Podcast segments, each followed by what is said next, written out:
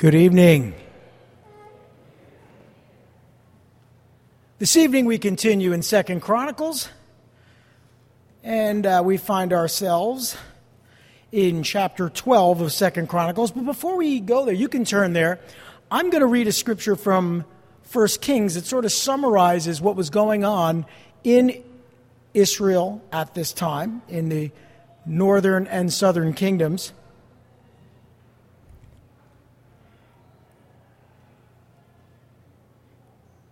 It's in 1 Kings that I'm going to read from as we start. 1 Kings chapter 14, just a couple verses.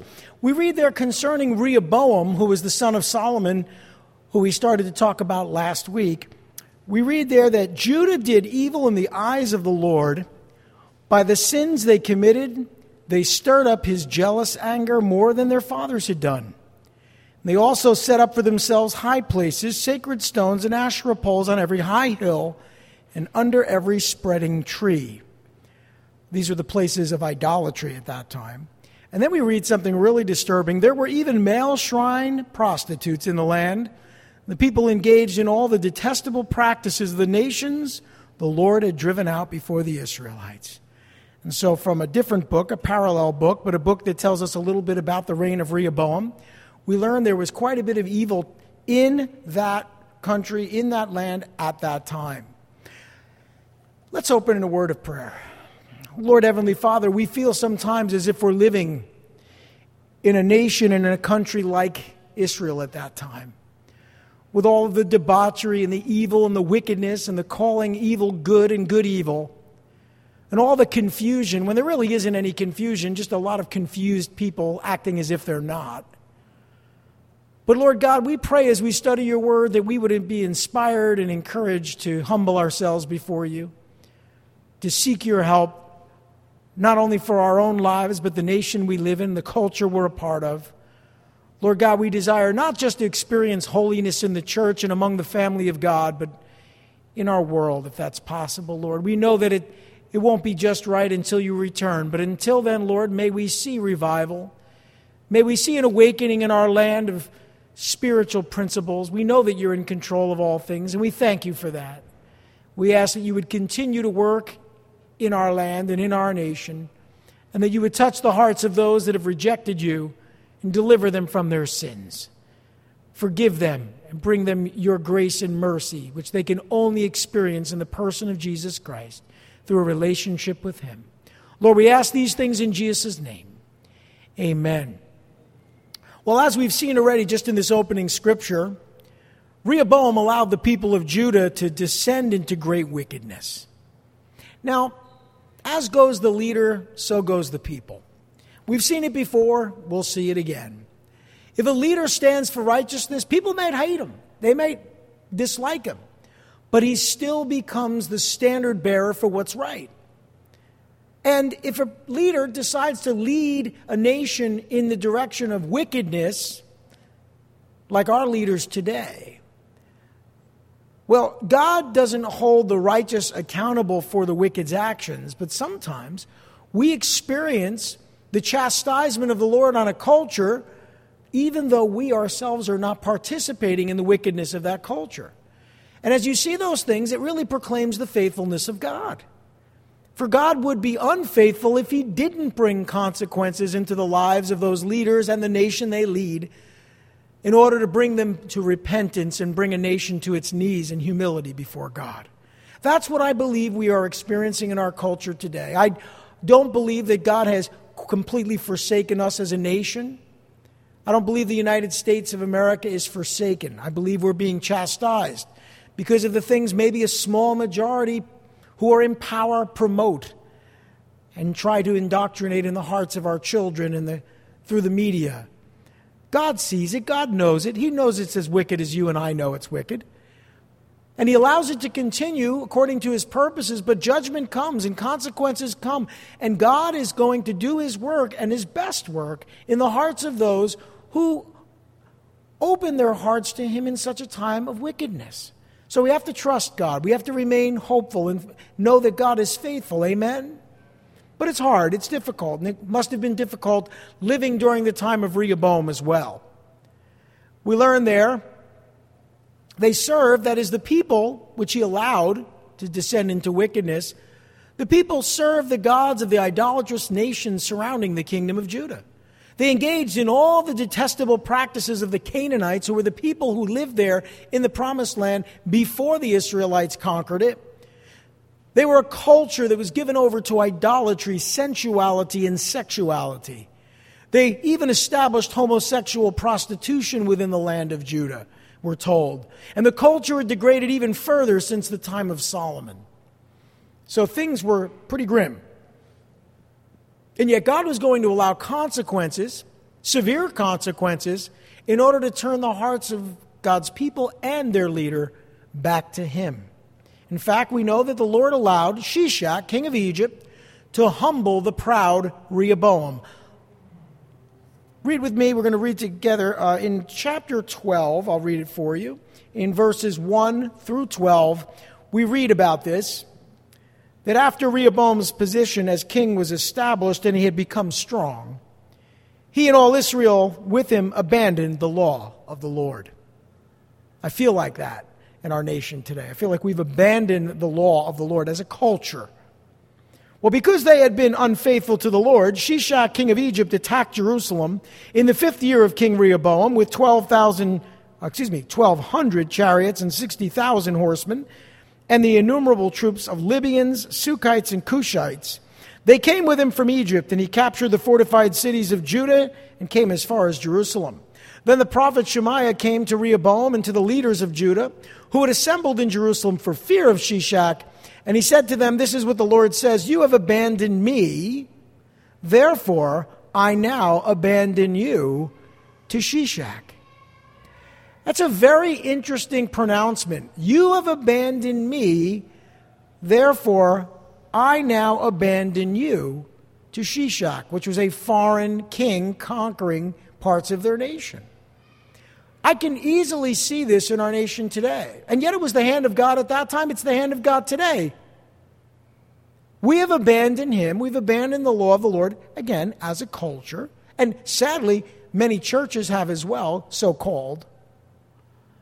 And therefore, I believe God has abandoned us. Now, when I say abandon us, He hasn't abandoned His people, He'll never leave us nor forsake us. He hasn't abandoned the church, and He hasn't abandoned or despised or cast off the United States completely. But in many ways, we are experiencing and suffering the consequences in our nation of abandoning the law of the Lord and abandoning a relationship with Him. When I see inflation through the roof at a over 40 year high, when I see our border completely overrun by illegals and drugs and cartels and human traffickers. When I see all the political problems we're facing in our nation today, the unrest, the wickedness, the illegal leaks, and all of the things that are taking place in our culture today, it's very easy to look at the liberal parties and progressive parties and blame them. But you know something? Wicked people will just do wickedness until the end comes. The truth of the matter is, is that God is allowing us to experience the consequences of our actions as a nation. He is. And that's a good thing. Imagine if He didn't. Imagine if things were just wonderful as the White House and our Congress is promoting transgenderism and gender confusion and misinformation and censorship. Imagine if everything was going wonderfully in our nation, which isn't hard to imagine if you just go back a couple years.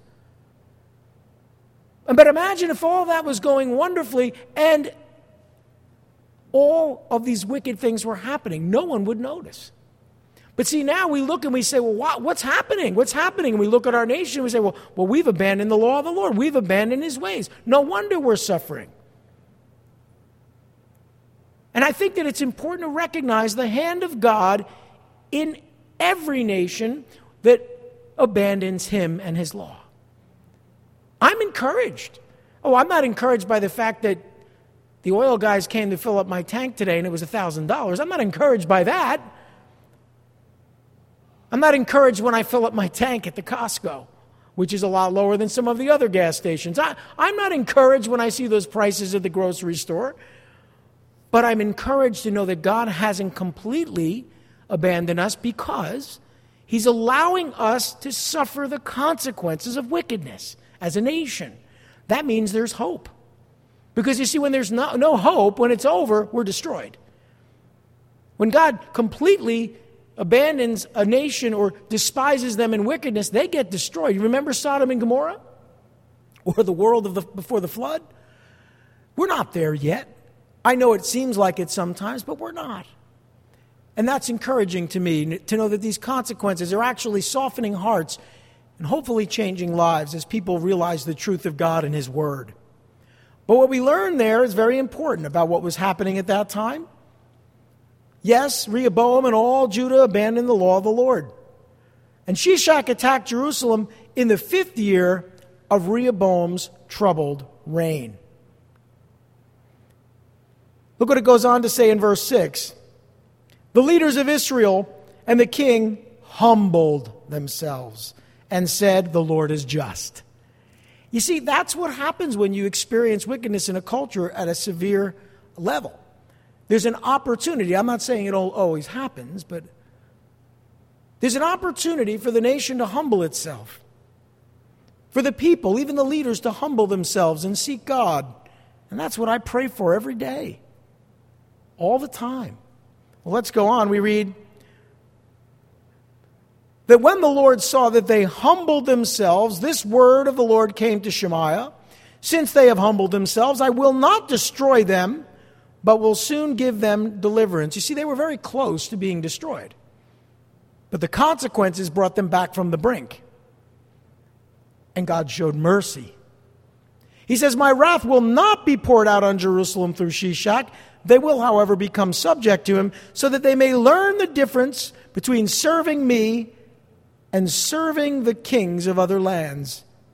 Oh, when Shishak, king of Egypt, attacked Jerusalem, he carried off the treasures of the temple of the Lord and the treasures of the royal palace. He took everything, including the gold shield Solomon had made. So King Rehoboam made bronze shields to replace them and assigned these to the commanders of the guard on duty at the entrance to the royal palace. And whenever the king went to the Lord's temple, the guards went with him bearing the shields. And afterward, they returned them to the guard room. And because Rehoboam humbled himself, the Lord's anger turned from him, and he was not totally destroyed. Indeed, there was some good in Judah.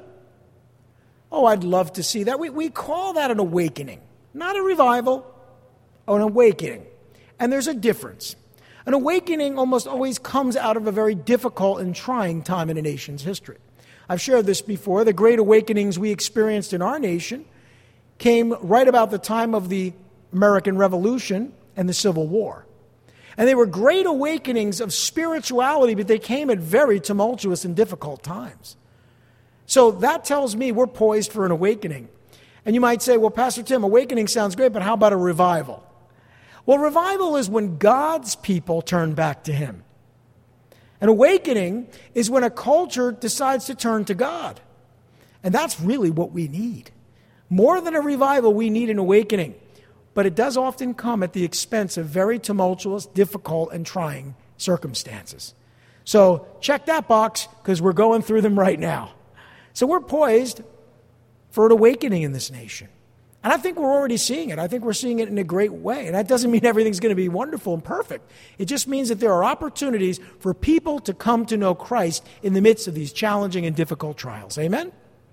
Amen. And that's good. That's a good thing. Well, as we've read and as we've seen,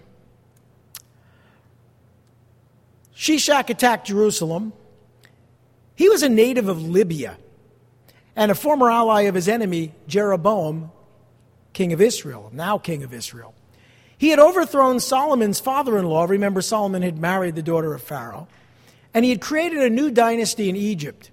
It was a different people, different group of people ruling in Egypt now. So there was no alliance between the current dynasty in Egypt and the leadership of Judah.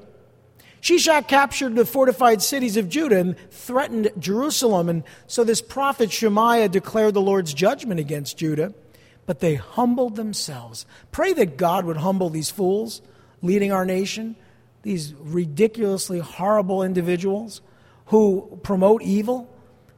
There's hope for them if they can be humbled. And if they're not, then perhaps they'll be destroyed. That's God's business. but humbled would be good. They humbled themselves before the Lord and accepted his just punishment. I like what it says there. It says, The Lord is just. In other words, we're just getting what we asked for. The Lord is just. They understood that.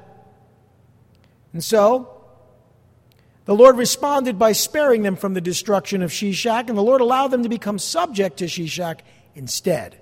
That was a far better circumstance than being destroyed. But Shishak plundered the temple. Uh, anytime an army marches out, it costs money. And so you have to figure out a way to pay your troops. And so if you've marched out, you've conquered, if you're going to have peace, you, have to be compensated in some way. And so they plundered the temple and the royal palace as tribute to, to spare the kingdom. And Rehoboam replaced the gold shields of Solomon with inferior bronze shields. And that's sad because just recently we studied on Wednesday evening how Solomon had made these beautiful gold shields, many shields to, to decorate the palace. But they had to be used to pay tribute to Shishak, king of Egypt. You know, it makes me think of the coinage in our nation. Now, some of you guys collect coins, and some of you are more or less familiar with them, but for example, in 1964, the half dollar, even the quarter and the dime, I mean, they, they were silver. And it's interesting because after that, some of those coins had some degree of silver, but they, they were made out of inferior metals like copper or nickel. They were no longer made out of those precious metals of silver. And then the gold coinage for a while wasn't even made in our nation. There used to be a time where, you know, an ounce of gold was $20. not anymore. Certainly not. Quite a bit more than that. And, and, you know, it just goes to show you, though, when, it, when a nation is healthy financially and being blessed by God, precious metals generally are lower. But when that nation has fallen into decay, into a decline, precious metals go through the roof. Anyone who knows anything about commodities and precious metals knows this to be true. It's because those precious metals have value apart from and aside from the economy. And so you look at our precious metals today, they're trading very high because there's a lot of insecurity about our culture. That's an indicator that we're not where we're supposed to be. But you know, you can replace uh, silver and gold coins with copper, but who wants copper? Even copper is expensive. Try putting in copper pipe. But it is amazing to me. You just see the decline of a nation, and that's what happened. There was a time where we read it recently where they said they didn't even use silver because silver was as common as stones. And now they've lost all those gold shields. Just kind of gives you a, a feeling for how things were going in that nation at that time. But they did humble themselves.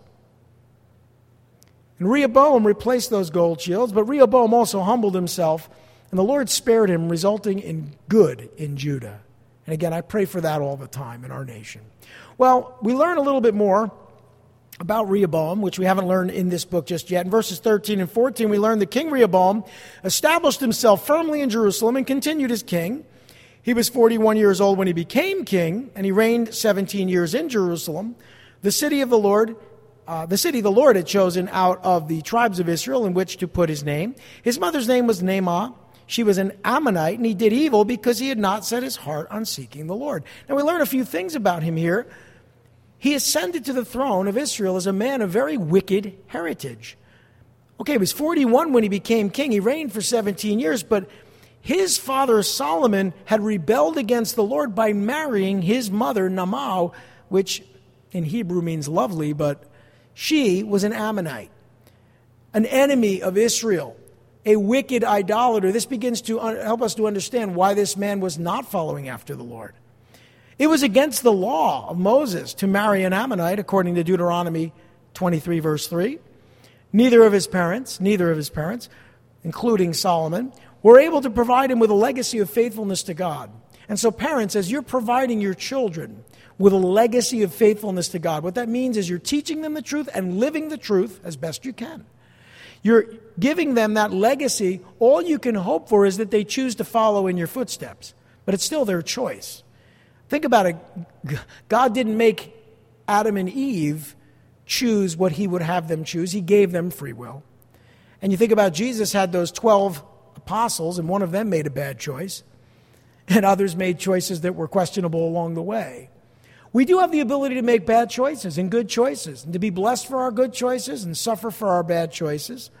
And children will do the same. But if they don't have a legacy of faithfulness to God, one wonders whether they have the ability to choose what's right. And so that's why that's so important. This man apparently wasn't given that. He did evil because he had not set his heart on seeking the Lord. And when people do evil, you can just say it. They're not setting their heart on seeking the Lord. Well, then we learn about his death in verses 15 and 16. As for the events of Rehoboam's reign from beginning to end, are they not written in the records of Shemaiah, or excuse me, Shemaiah, the prophet, of and of Iddo the seer that deal with genealogies? There was continual warfare between Rehoboam and Jeroboam. Rehoboam rested with his fathers and was buried in the city of David, and Abijah his son succeeded him as king. We'll read about Abijah in just a minute. So, the record of all of Rehoboam's other accomplishments has been preserved. Some of those books are not with us, but others are. The book of First Kings, which we read from already, records Rehoboam's reign as king of Judah, and the books of the annals of the kings of Judah is First and Second Chronicles. At least it quotes from those books, and so we have those records. There are two other historical works from this time period mentioned here. One is the record of Shemaiah the prophet, which we do not have, and the records of Iddo the seer that deal with genealogies. I'm glad I don't have to teach that book. Because when we were going through First Chronicles and I had to go through all those genealogies, I'll tell you, it was a challenge to get through it.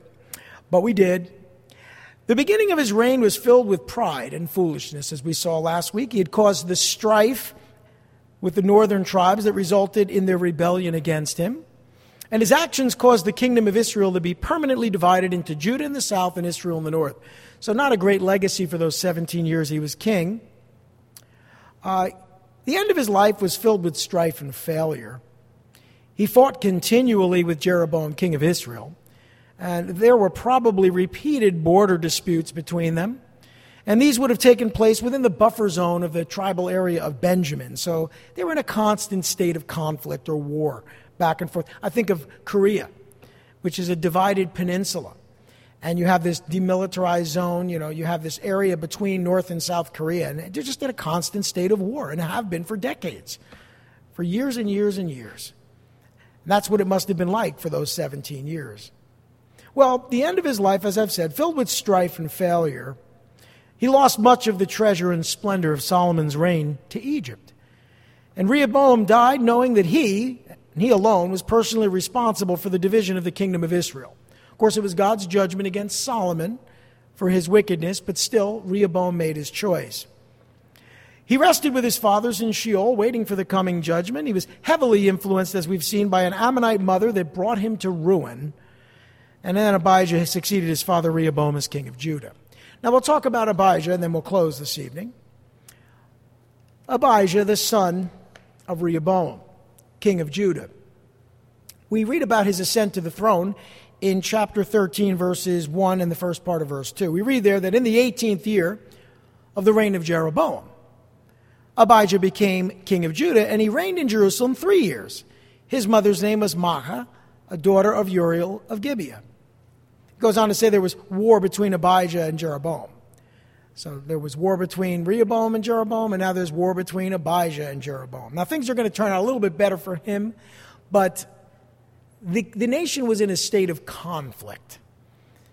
And I can tell you, it's hard to remember a time when we were not, as a nation, in a state of conflict. Clearly, I think we can go straight back to 2001, since 9 11, and say we've been in a state of conflict ever since. And there were conflicts before that, but there was a time, perhaps 80s, 90s, where we didn't have the same level of conflict that we have at the moment. And we didn't have the same level of vitriol and division that we're experiencing now either. And it's, it's easy to see that since 2000, we've just been experiencing the consequences of sin in our nation. And that's why we're tearing each other apart. That's why we're divided. That's why there's no civil discourse. That's why there's no, uh, no peaceful protests, only riots. This is why we're living in the country and in the nation we're living in right now, and it's because of sin. So, how do we fix everything? Well, you know, the Fed comes out, they raise interest rates a half a point, which is great for people who have money, by the way. Not so great for people who don't. But how are they going to fix it? Oh, everybody has all these ideas. And I can tell you how we can fix our nation. We need to humble ourselves before Almighty God and ask for forgiveness. Can I hear an amen? That's it. Oh, Pastor Tim, how can you say that? Oh, you're so archaic. You're so ridiculous to say such a thing. Well, I don't know. I mean, history has borne out more times than not that when you offend God and disobey His word, you suffer for it. Just the consequences of disobedience, let alone God's consequences that He brings into our lives as a nation to bring us to repentance.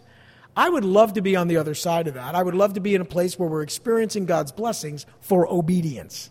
You can experience that in your own life. We can experience that within the church. You can experience that in your family. But in our nation, it won't be experienced until we as a nation repent. So we're going to see some of the blessings that God allowed to take place. Even though this man was not a very good man, God was still faithful to his people. Remember, they had humbled themselves. Well, Abijah, whose name means Jehovah is my father, reigned as king for just three years. He was the great grandson of David and the grandson of both Absalom and Solomon. So he married second cousin. His father was Rehoboam, the son of Solomon, and his mother was Maacah, the daughter or descendant of Absalom and Uriel of Gibeah. So uh, we're not sure if she was really the daughter or the granddaughter, but she was a descendant of Absalom. Abijah's relationship with the Lord really isn't covered in Second Chronicles, but it is mentioned in First Kings, and I'm just going to read a couple of verses so you can get a, an understanding of what this man was like spiritually. In First Kings chapter 15, verses 3 through 6, this is what the writer of the book of First Kings tells us. That he committed all the sins his father had done before him, and his heart was not fully devoted to the Lord his God as, as the heart of David his forefather had been. Nevertheless, for David's sake, the Lord his God gave him a lamp in Jerusalem by raising up a son to succeed him and by making Jerusalem strong. You see, that's just God's mercy. That was the response to their humbling themselves. Even though the leader was a wicked man, only lasted three years. I hope that's a prophecy, to be honest. But, you know, even though this was a wicked man and that this nation had no choice but to humble themselves, God was faithful to his people. And God will always be faithful to his people as they humble themselves. So that's our hope. Our hope isn't in our leadership, clearly. It's in God's mercy and his grace toward his people as we humble ourselves before him. Well, anyway, hopefully that's encouraging to you. Uh, we learned there, it goes on to say that God made Jerusalem strong, but for David had done what was right in the eyes of the Lord and had not failed to keep any of the Lord's commands all the days of his life, except in the case of Uriah the Hittite. And there was war between Rehoboam and Jeroboam throughout Abijah's lifetime. So, yes, things were not perfect, but they had certainly gotten better. God was blessing his people because many had humbled themselves. Now, he was not fully, this man Abijah was not fully devoted to the Lord his God. He was heavily influenced by the ungodliness of his parents, but he did not follow the example of his forefather David either. The Lord showed him mercy, but for David's sake. You see, when God shows us mercy, he shows us mercy for Jesus' sake. Amen? For the Son of David's sake. When we're shown mercy, and I'm shown mercy every time I draw breath, when we are shown mercy by God, it's because of Jesus. It's not because of you. It's not because of me. It's not because we, we obey God's word, because we don't. We fail to obey God's word. And if you fail in one point, you violated the whole law, Paul says. So we have failed to be the kind of people that God has called us to be. Yet we are blessed because of God's mercy through Jesus Christ. Amen? It's kind of a picture of how we're blessed through Jesus, even though he was blessed because of his father or forefather David. Well, the Lord showed him mercy for David's sake, and God raised up a son to succeed him and strengthened the city of Jerusalem during his reign. By the way, you're going to see this as we go through the book of Second Chronicles. David is the standard by which all the kings of Judah and even Israel are measured. The gold standard is David. But we're told he wasn't perfect. In fact, far from perfect, he had a man murdered because he slept with his wife. Then he stole his wife after having committed adultery and murder. And yet God saw him as a man who was devoted to him. What does that tell you? That it's possible to be fully devoted to God and fail. It's not an excuse for sin. No one's making an excuse for sin. But let's be honest, we sin. We fall short of the glory of God. And yet we can be fully devoted, wholeheartedly devoted to God. And that's what we should aspire to, to be like David. He was fully devoted to the Lord as God. With only that major failure in his past, he lived his life for God. And as we've said already, there was war between Rehoboam, king of Judah, and Jeroboam, king of Israel, throughout his lifetime. So the whole time that Abijah was alive, even when he wasn't king, when his father was king, all he knew was war. All he knew was war. We have some young people here today that, that may not even have been around, perhaps, uh, to remember times of peace because we've been at war for such a long time, right? In one place or another, whether Afghanistan or Iraq or. It, it, it's just, you know, that's just the way it is. But Abijah's reign and death is covered in the next few verses of this chapter. We're also told, and we've read it already, that there was war between Abijah and Jeroboam. So he just kind of picked up where his father left off throughout his entire reign of three years. But Abijah confronted Jeroboam and the army of Israel on the battlefield. And we're going to read about that right now in verses 3 through 12. In verses 3 through 12 of chapter 13, we read that Abijah went into battle with a force of 400,000 able fighting men. And Jeroboam drew up a battle line against him with 800,000 able troops. While Abijah stood on Mount Zemaraim in the hill country of Ephraim and said, Jeroboam and all Israel, listen to me. Don't you know that the Lord, the God of Israel, has given the kingdom, excuse me, given the kingship of Israel to David and his descendants forever by a covenant of salt? Yet Jeroboam, son of Nebat, an official of Solomon, son of David, rebelled against his master. Some worthless scoundrels gathered around him and opposed Rehoboam, son of Solomon, when he was young and indecisive and not strong enough to resist them. And now you plan to resist the kingdom of the Lord, which is in the hands of David's descendants. You are indeed a vast army and have with you the golden calves that Jeroboam made to be your gods. But didn't you drive out the priests of the Lord, the sons of Aaron and the Levites, and make priests of your own, uh, as the peoples of the other lands do? Whoever comes to consecrate himself with a young bull and seven rams may become a priest of what are not gods. As for us, the Lord is our God, and we have not forsaken him. The priests who serve the Lord are sons of Aaron, and the Levites assist them. Every morning and evening they present burnt offerings and fragrant incense to the Lord. They set out the bread on the ceremonially clean table and light the lamps on the gold lampstand every evening. We are observing the requirements of the Lord our God but you have forsaken him. God is with us. He is our leader. His priests with their trumpets will sound the battle cry against you, men of Israel. Do not fight against the Lord, the God of your fathers, for you will not succeed. It's, pretty bold words. For a guy who wasn't fully devoted to the Lord, he seems to be a little bit more devoted than his father was. Perhaps that time of humbling had really worked in his heart. Not completely, but certainly to some degree. And so we learn that Abijah tried to achieve peace, and he's trying to do this through political diplomacy. He gathers there, he's not talking just to talk, he's hoping to avoid the conflict.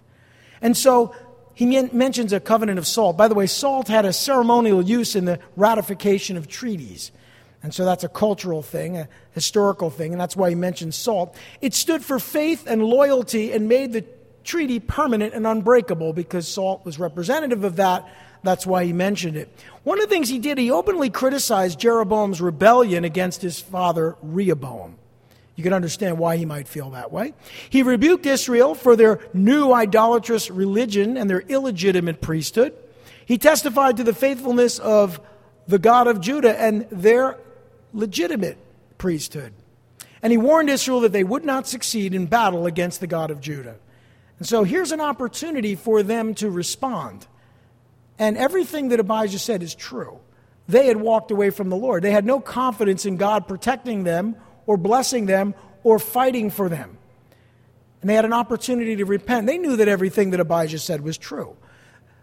The southern kingdom of Judah was still faithfully preserving their temple and the priesthood, and they, and they were still doing the things that God had called them to do. Even though they were not wholly given over to the Lord and following Him, they were obedient in so many ways, so much more so than the northern kingdom of Israel. And here's what happened in verses 13 through 21. We read now Jeroboam had sent troops, that's the northern kingdom. Jeroboam had sent troops around to the rear so that while he was in front of Judah, the ambush was behind them. Judah turned and saw that they were being attacked at both front and rear. Now, notice what they did. Then they cried out to the Lord. They cried out to the Lord. The priests blew their trumpets, and the men of Judah raised their battle cry. And at the sound of their battle cry, God routed Jeroboam and all Israel before Abijah and Judah. The Israelites fled before Judah, and God delivered them into their hands. Abijah and his men inflicted heavy losses on them, so that there were 500,000 casualties among Israel's able men. The men of Israel were subdued on that occasion, and the men of Judah were victorious because they relied on the Lord, the God of their fathers. That's pretty encouraging, right? Verse 19 Abijah pursued Jeroboam and took from him the towns of Bethel, Jeshna, Ephraim, and with their surrounding villages. And Jeroboam did not regain power during the time of Abijah and the Lord struck him down, and he died. We go on to read there in verse 21 But Abijah grew in strength. He married 14 wives and had 22 sons and 16 daughters. Why did that happen? That happened because they turned to God. Again, we saw that they humbled themselves under Rehoboam and God spared them.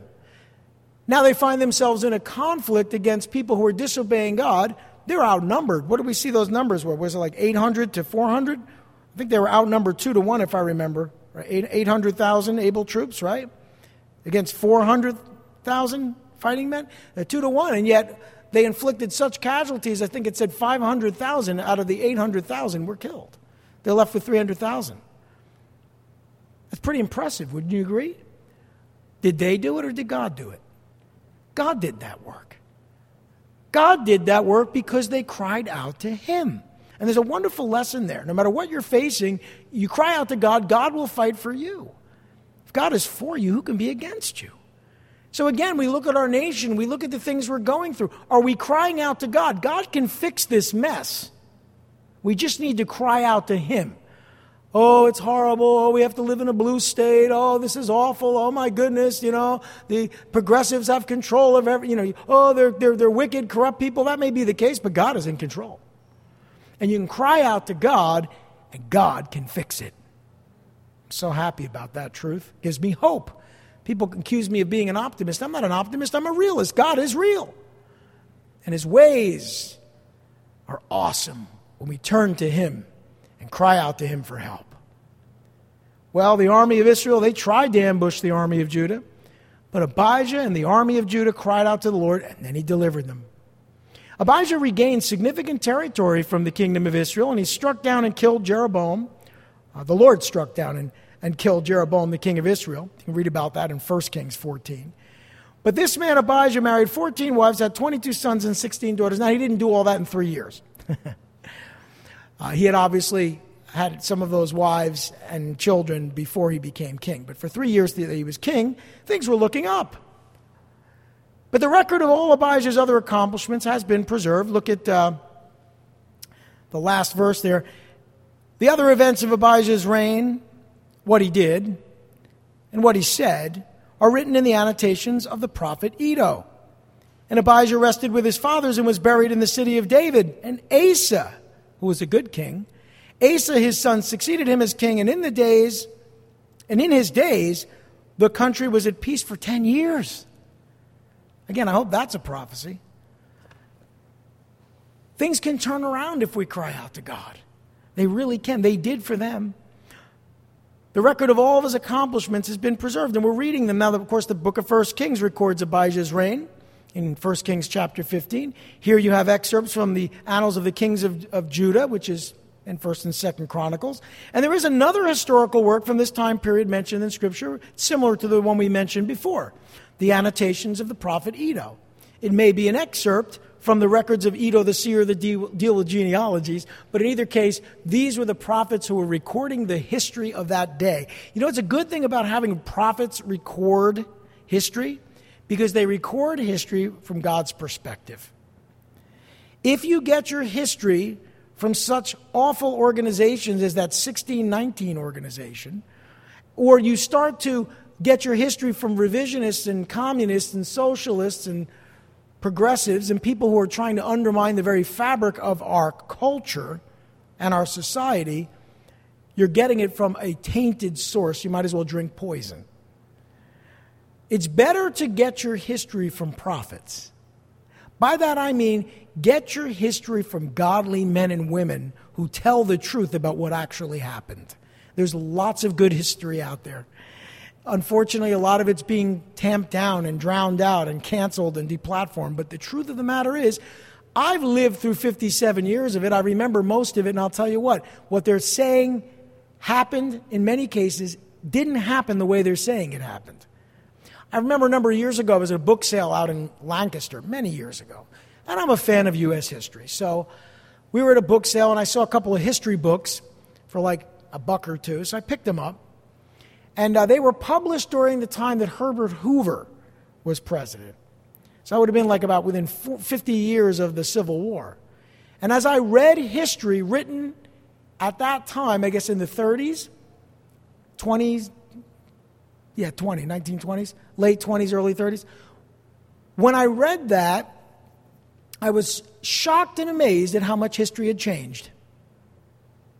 And of course, it hasn't changed, it's been revised. So get your history from good sources because those that ignore history and the problems that history shows us, right, the mistakes of history, are doomed to repeat it. We know this. They're doomed to repeat those mistakes. Well, Abijah died knowing that he had failed to bring complete and total peace between Judah, Judah, and Israel. I mean, he had reigned for just three years after all. He rested with his fathers in Sheol, waiting the coming judgment, but his son Asa succeeded Abijah as king of Judah, and then they experienced 10 years of peace. It's hard to remember what 10 years of peace looks like. But I have hope, and I hope you're encouraged to know a few things. One, we need to humble ourselves and cry out to God and ask Him to heal our land. We saw that recently. I believe that was in Second Chronicles chapter 7. We need to cry out. We know that God will be faithful to us. And we need to see God bring that great awakening in our generation, that we might experience the goodness of God in our culture and in our land. Let's pray. Lord Heavenly Father, we thank you for these lessons from history as we study the reigns of the kings of Judah. Lord God, may we not be doomed to repeat these mistakes that we've seen in our past, and may we find a culture and a, a large number of people in our society today willing to hear the truth, respond to the truth, submit themselves to the truth, to repent and cry out to you, that we might be abundantly blessed as we believe in the cross of Jesus Christ, who died on that cross for our sins and rose again on the third day, ascended into heaven and ever lives to make intercession on our behalf, with the promise that he's coming again to judge the living and the dead. O Lord, to as many as received you, we know you have called them to be sons and daughters of God, children of God. To those who have believed on your name, Lord, we ask that all those here today and all those listening online and all those we come in contact who hear the gospel would respond by repenting and giving their hearts to you, that they might be blessed and that our nation might be blessed. We pray these things in Jesus' precious name. Amen.